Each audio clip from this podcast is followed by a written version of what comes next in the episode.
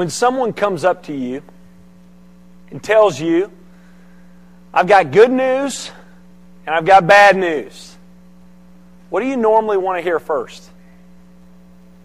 How many bad? How many want to hear the bad news first? It's a lot of us. Good news? Oh, y'all are just glutton for punishment.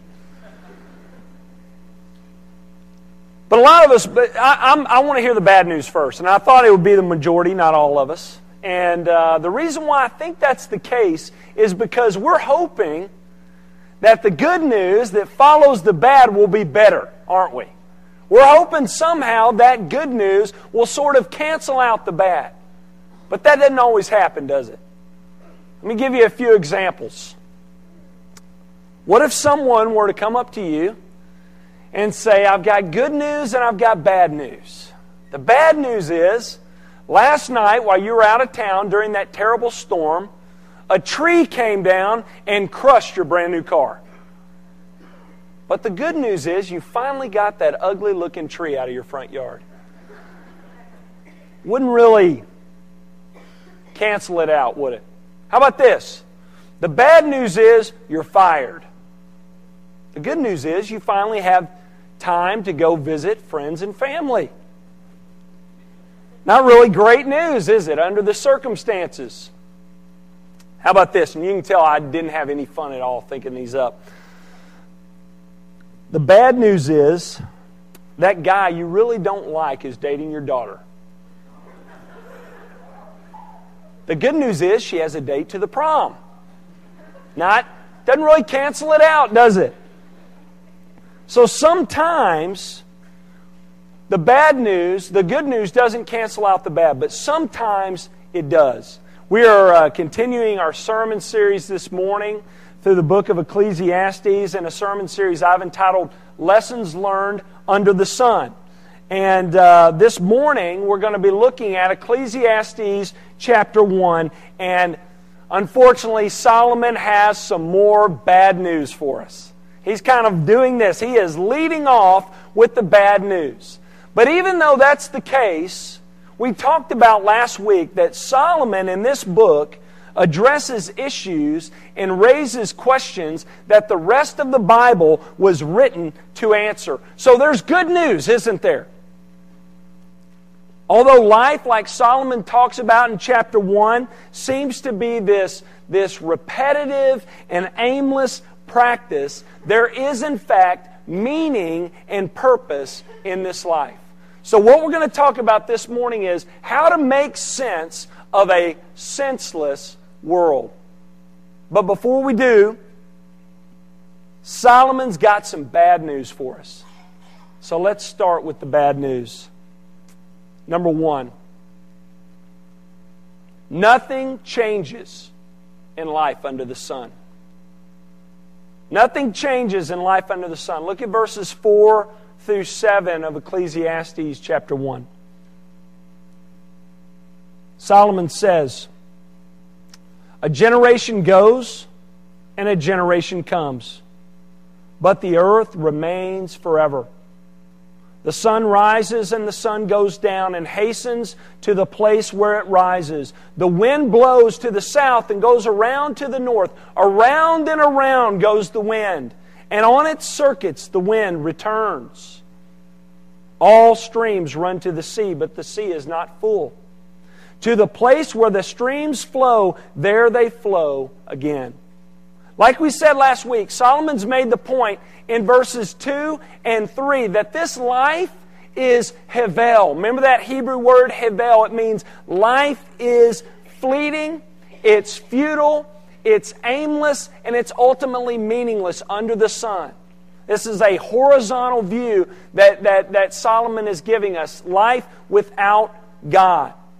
And now, in case you weren't convinced, Solomon is going to illustrate that for us.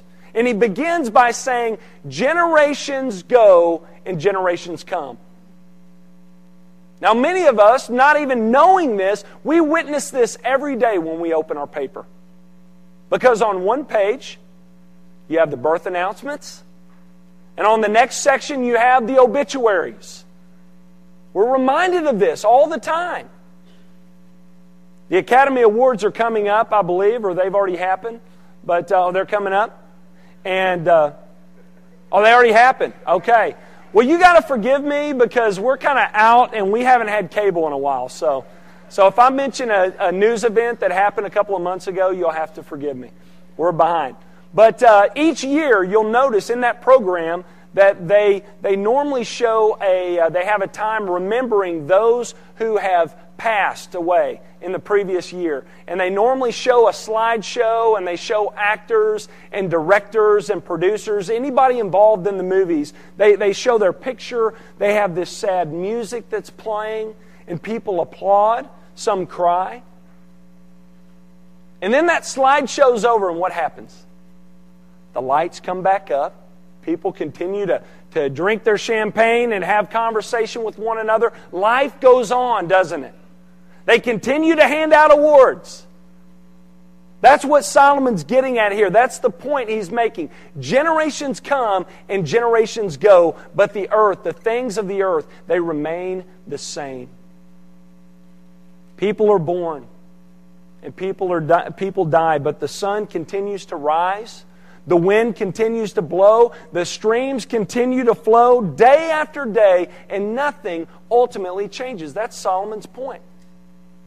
Singer songwriter John Mayer wrote a popular song called Waiting for the World to Change. Well, I've got bad news for him. Because according to Solomon, he's going to be waiting a while. Because the world is not changing, the earth remains. The day follows the night. The night follows the day. The wind continues to blow. The streams continue to flow. Generations come and generations go, and nothing ultimately changes.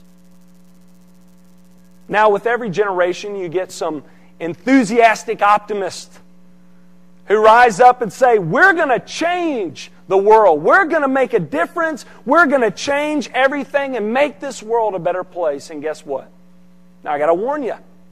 It's like I told you last week. Sometimes the scriptures just give us the cold, hard facts of life. Not every verse of scripture reads like those calendars you have hanging on your wall with sunsets, does it? Sometimes it gives us the cold, hard facts, and Solomon says here sooner or later, you're going to die. And guess what? The trees are still going to be here. The rivers will still be here. The mountains will still be here. And nothing ultimately changes. I said last week that life is like an elliptical machine or a recumbent bike. Generations, they, they come out of the womb and they jump on this recumbent bike or this elliptical machine and they're just pedaling like mad going to town. And eventually they die and they fall off, and the next generation jumps on and says, The reason you guys didn't get anywhere is because you didn't pedal hard enough. So we're going to pedal twice as hard. You know what Solomon says? Give it a good run. But know that we've been there before. And trust me when I tell you, I have pedaled harder than all of you. And trust me when I say you're not going to get anywhere. Listen, we can pedal as hard as we want on this elliptical machine we call life. But Solomon says there is no progress under the sun. Don't mistake movement for progress. Many of us do that. Remember, I told you last week I would get on that elliptical machine and I would be pouring sweat, having not moved an inch forward or an inch backwards. And that's what life is like at times. Solomon says, though we're pedaling like mad, we're not getting anywhere because life under the sun does not change. It's monotonous, it's laborious, and it's ultimately aimless. There's some more bad news. But you're like, great. I'm going to get this out of the way, right? Number two, there is no satisfaction under the sun. No satisfaction under the sun. Listen to what Solomon says in verse 8. All things are full of weariness. Not some things. all things, all of creation, all of our experiences in life ultimately are empty and lack fulfillment. They don't bring satisfaction. Listen to what he goes on to say. He says, A man cannot even utter it. He says, At times, life is so disappointing that we don't even want to talk about it. You ever have that experience? You do something and you think you're just going to have the best time, and it turns out just to be miserable. And you know, your friends come up to you knowing you're excited about doing whatever you're going to do. Well, how was it? Tell me about it. And you say, It was so bad, I can't even talk about it. Ever have that experience? Solomon says life can be like that at times. It can be so difficult, we don't even want to utter it. Man cannot even utter it. Man doesn't even want to talk about it because it's so disappointing. Life under the sun at times lacks satisfaction to such an extent we don't even want to make mention of it or talk about it. He says, The eye is not satisfied with seeing, nor the ear filled with hearing. In this verse, Solomon is focusing on seeing and hearing. Let me ask you this How many of you in here love watching a good movie? All of us, right? Listening to good music, reading a good book, going on a fun filled vacation. We all enjoy those things, don't we? Now, let me ask you this How many of you have ever seen a movie and after watching it, you said that movie was so good and so satisfying that I'm not going to watch another movie for the rest of my life? Or you heard a song and you said that song was so good that I am done with music. I am cleaning out my iPod because I am satisfied with that song. That song has filled me up for a lifetime. How many of you have ever gone on a fun filled vacation and said, That vacation was so enjoyable and so satisfying, I am not taking any more vacation days ever again? That's ridiculous, isn't it? That's what Solomon's getting at. We are not satisfied. Those things don't satisfy us. My parents, each year, they go to Maine in the fall and they stay there for about 10 to 12 days and they love it. They have a great time. It's just beautiful there. They, they just enjoy it. But you know what happens shortly after they get home? They begin planning for the next trip because it doesn't satisfy. We can't just have one Rocky movie, can we? Even though it was a great one. We got six of them.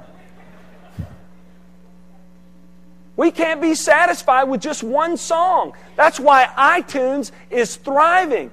And young people have maxed out their iPods with songs because they don't satisfy. Like Brett brought up earlier, and I'm bringing him up again. Mick Jagger's song, I can't get no satisfaction. Though I try and I try and I try and I try. There is good theology in that song, isn't there? He would have never thought that'd be the case, but there is. That adequately describes life under the sun. You can't get satisfaction in this life. You know why? Because the more you get, the more you want. Remember the John D. Rockefeller quote I share with you? When he was asked, How much money is enough? He said, Just a little bit more. Just a little bit more. There is this restlessness in each and every one of us, and nothing ultimately satisfies. Solomon is right on here. There is no satisfaction under the sun.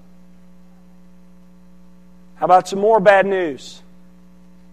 There's nothing new under the sun.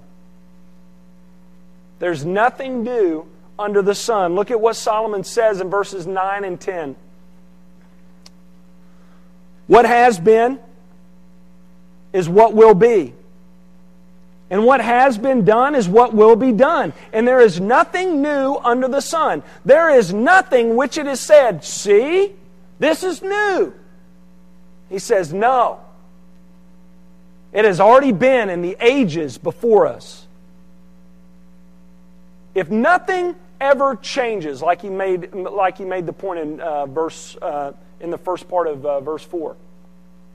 If nothing ever changes, then it's reasonable for us to conclude that there's nothing new, isn't there?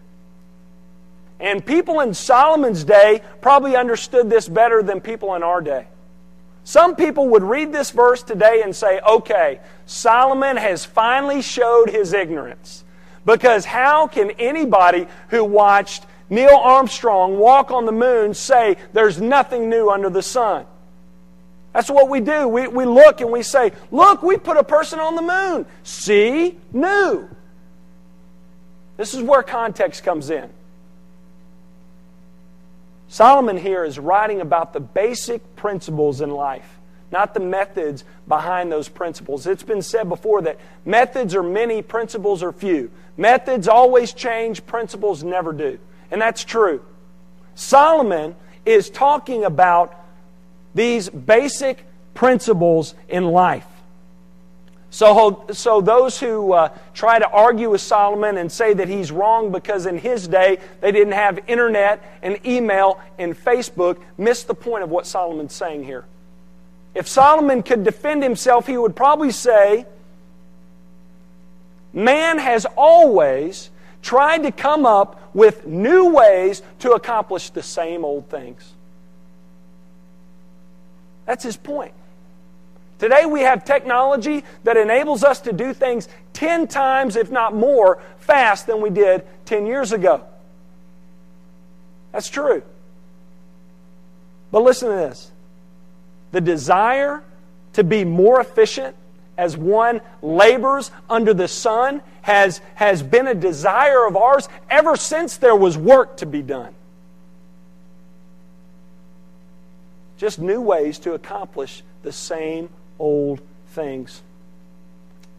Man's just trying to reinvent the wheel, thinking they're going to bring some new improvement to life under the sun, like Solomon's saying. They say, See, new. Solomon says, No, it's already been. In other words, you think you're bringing something new to the table, and uh, it's already been thought about, and it's already been done and it will continue to be thought about and continue to be done. Those of you on Facebook, do you think Facebook's going to be exactly the way it is right now 10 years from now? No. It's constantly changing already, isn't it? But is it going to be completely different idea? I don't think so. Just a new way to accomplish the same thing. A recycling of ideas. When I was in college, we had this uh, vintage store where you could go, you could buy just about anything used. And I would go in there because it was a cheap place to buy clothes. And I'd buy jeans and used t shirts and stuff like that. But some people would go in to, uh, to buy furniture because, because it was something unique and fashionable. And that's what we do. We just recycle old stuff. Nothing new under the sun. Number four, let me warn you, this is really sad, but true. There is no remembrance of you under the sun. Talk about depressing. There is no remembrance of you and me under the sun. Look at verse 11.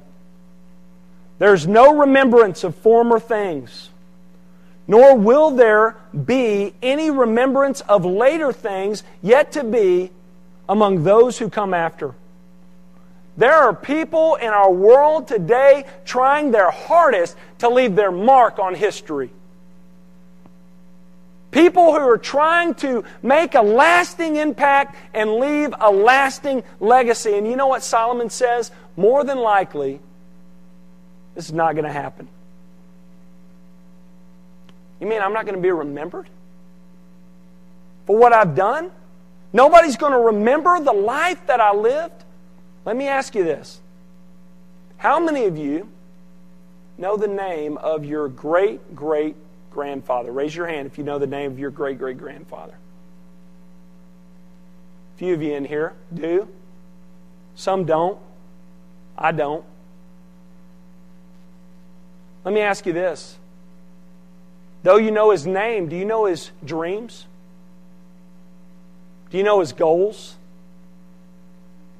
You know his accomplishments?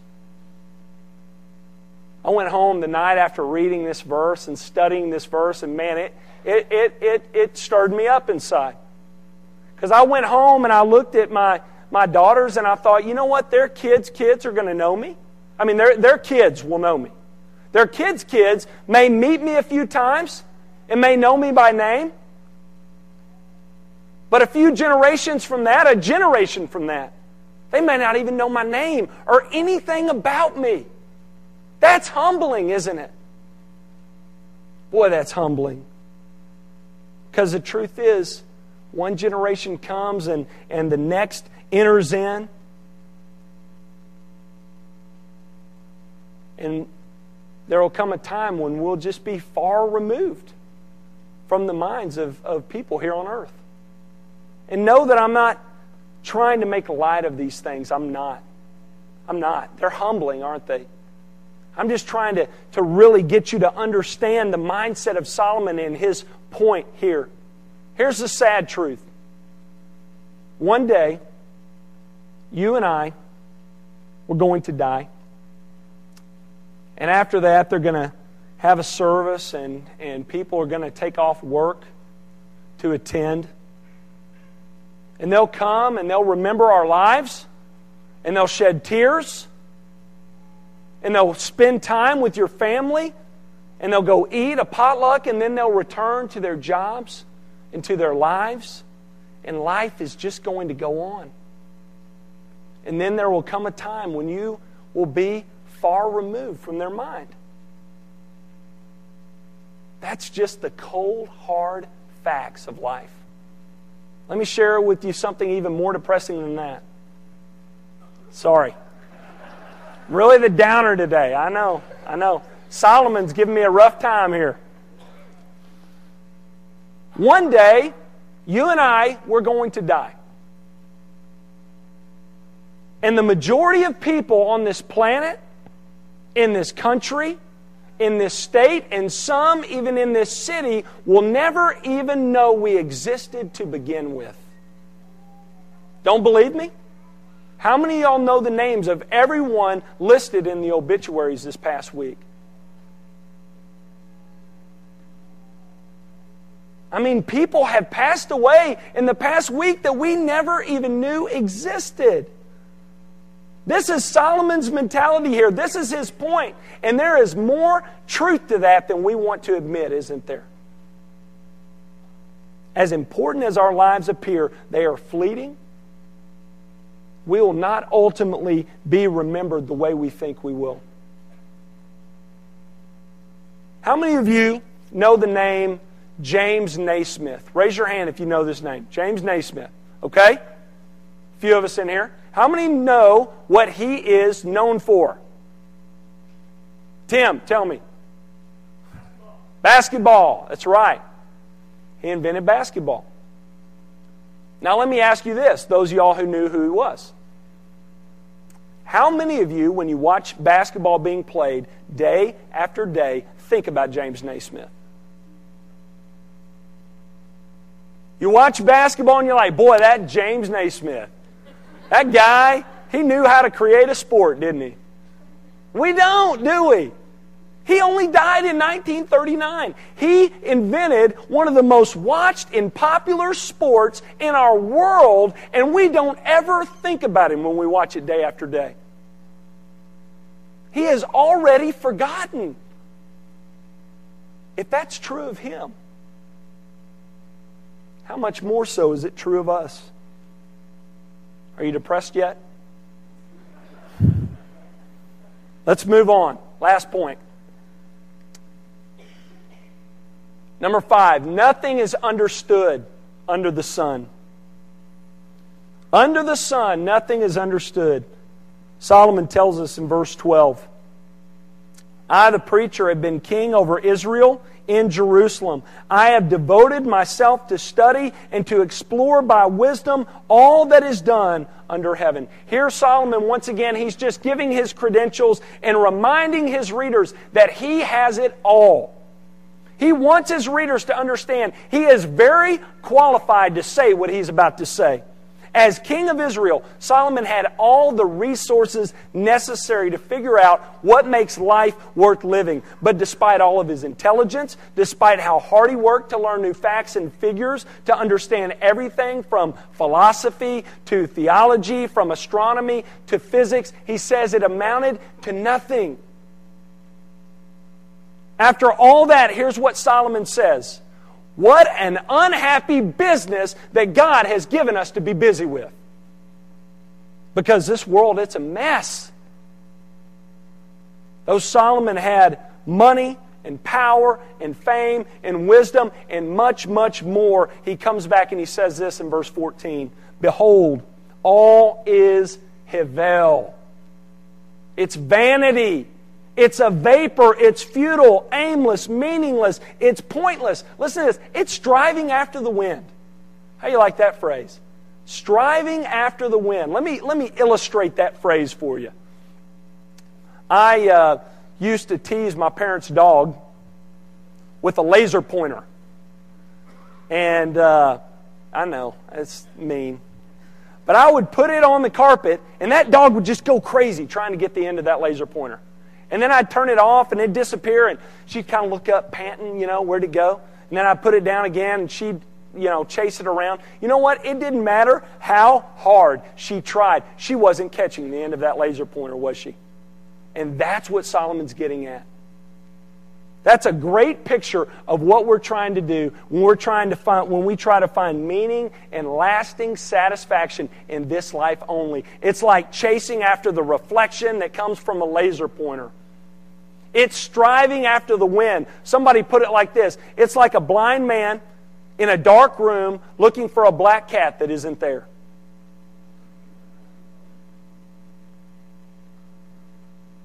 That's what it is. That's what striving after the wind is. And just when you thought it couldn't get more frustrating, listen to what Solomon says in verse 15. What's crooked cannot be made straight. What is lacking cannot be counted. Boy, this is frustrating to me because I'm a fix it kind of guy. I want to fix it. Solomon says we can't fix it. What's crooked cannot be made straight. We can't make things right on our own.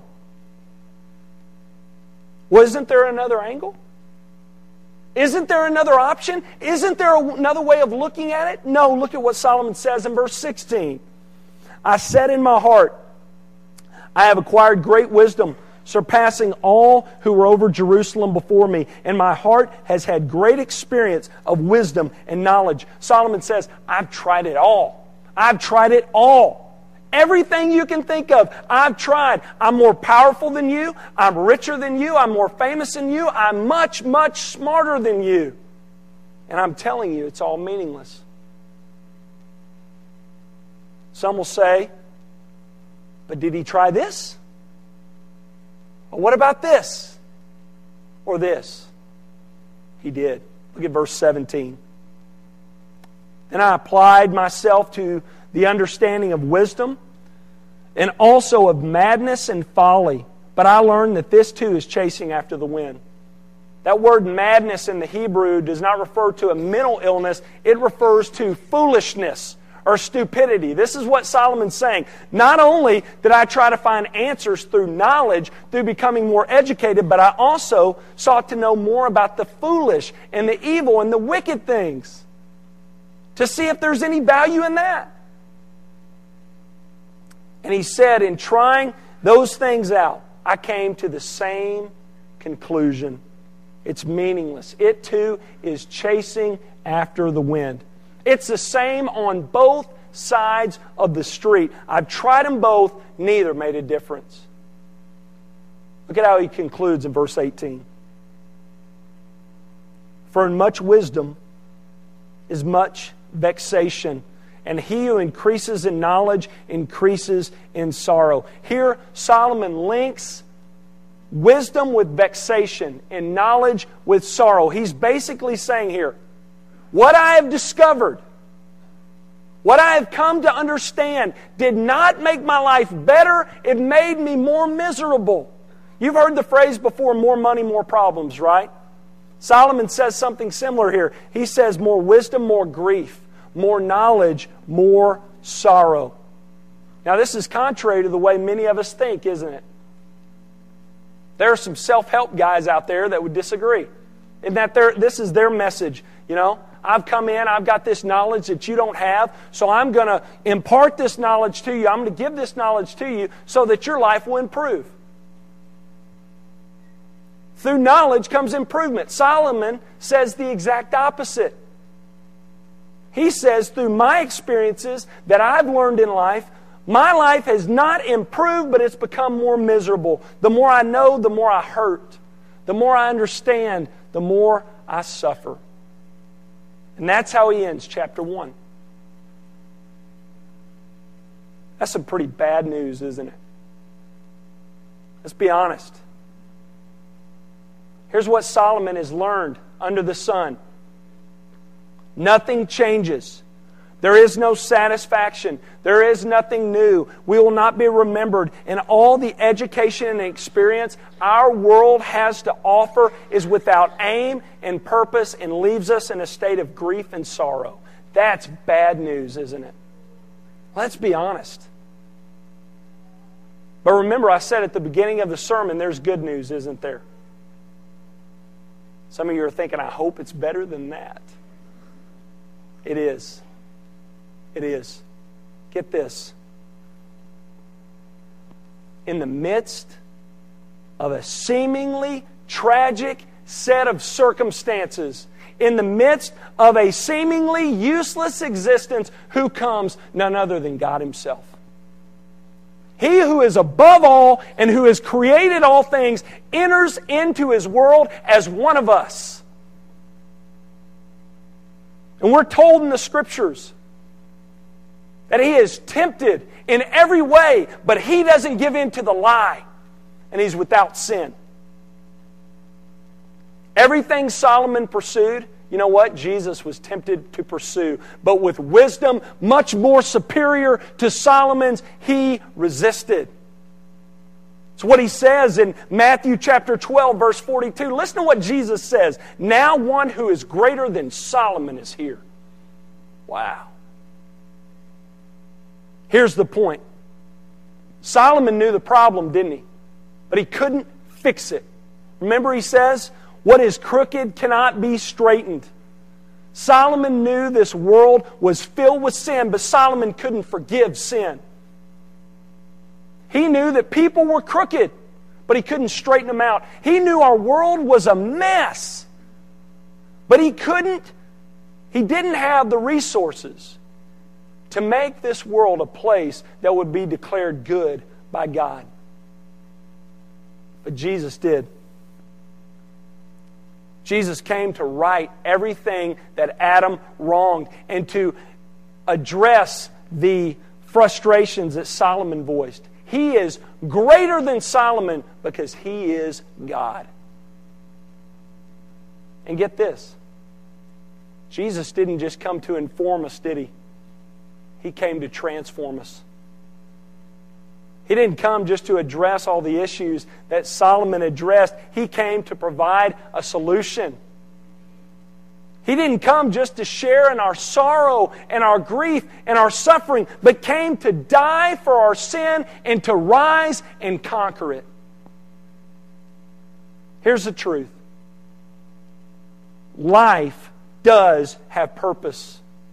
Life does have meaning. Life does have significance.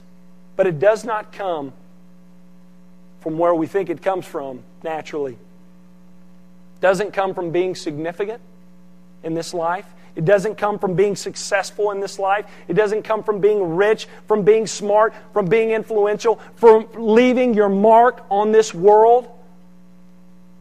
It comes from being forgiven being made right with God.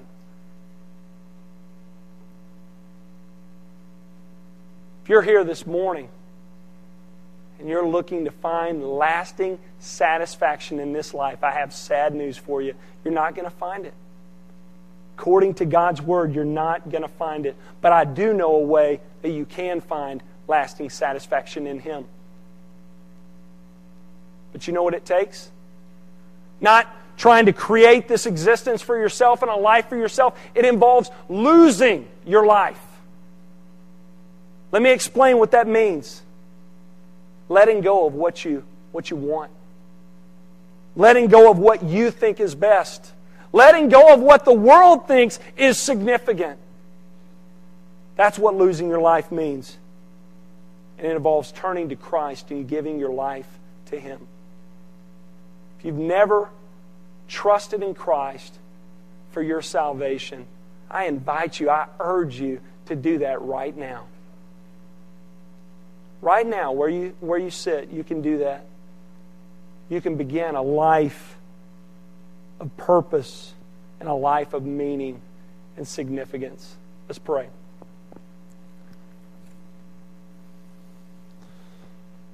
Father, we praise you, God,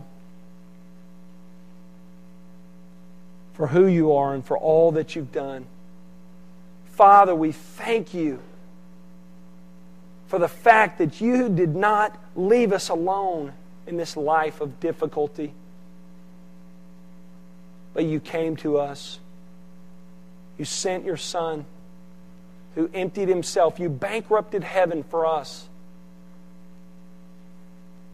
You sent him here so that we might have true meaning and true purpose in this life. Father, forgive us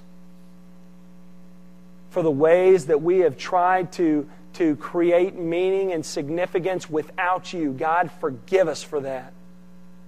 Father, I pray for those who are here today, those who don't know you, I pray that you would reveal yourself to them.